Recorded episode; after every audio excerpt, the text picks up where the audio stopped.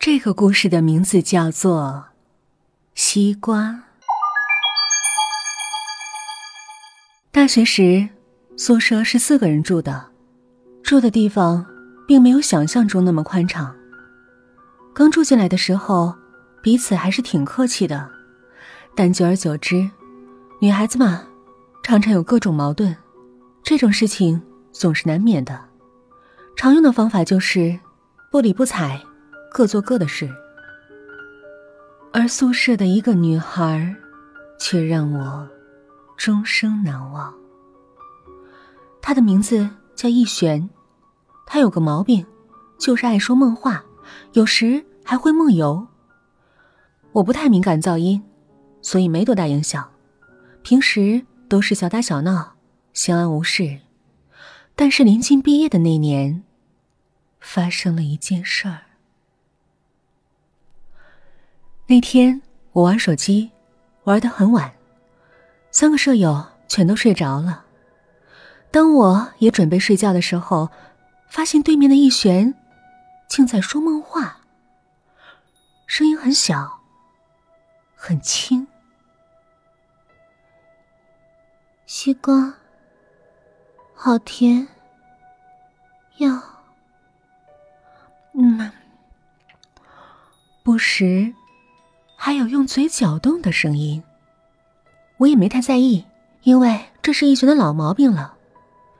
但是接下来，我却突然听到了更大的声音，好像是起床的时候发出的声音。因为是深夜，周围很静，一点点的声音都听得非常的清楚，其中还夹杂着。一种金属和木板摩擦的声音。我以为逸轩醒了，于是小声的问：“逸轩，你醒啦？”他没回答我，我太清楚，他肯定是又梦游了。赶上这么好的机会，我怎么能错过呢？于是我打算把它拍下来，明天可就有笑料了。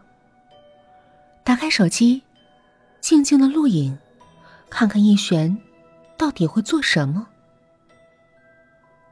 他慢慢的下床，嘴里说着：“西瓜，西瓜。”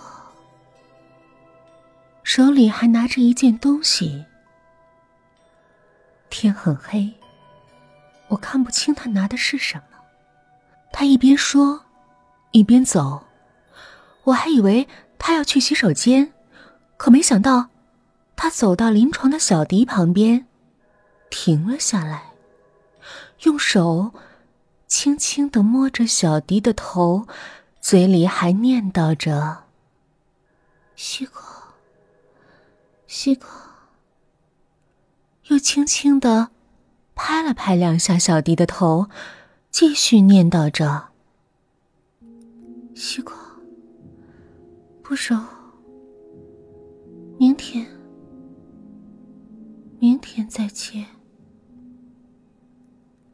嗯，吃西瓜。这时，我都忍不住的想笑。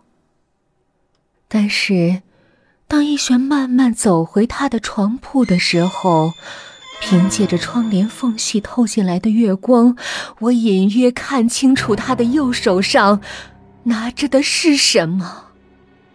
也就在看清的时候，我惊出了一身的冷汗。那是一把刀，一把雪亮亮的刀。我记得这把刀，那是在一个月前买的。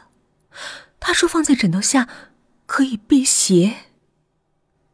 西瓜，西瓜。吃西瓜，逸玄竟然神奇的把刀重新塞回了枕头底下，然后没事儿般的躺下睡觉了。我打了个冷战，还在刚才的震惊当中，一不小心手机摔下了床。最重要的是，视频没有保存，这太诡异了。如果不是亲眼所见。没人会相信。一夜无眠。第二天，我偷偷跟其他人说起这件事儿，结果，如我所料，没人相信我。我果断的申请搬离了宿舍。临走的时候，我向舍管举报了逸轩藏刀的事情。舍管当天就把他的刀没收了。至此，毕业之后，再也没有联系。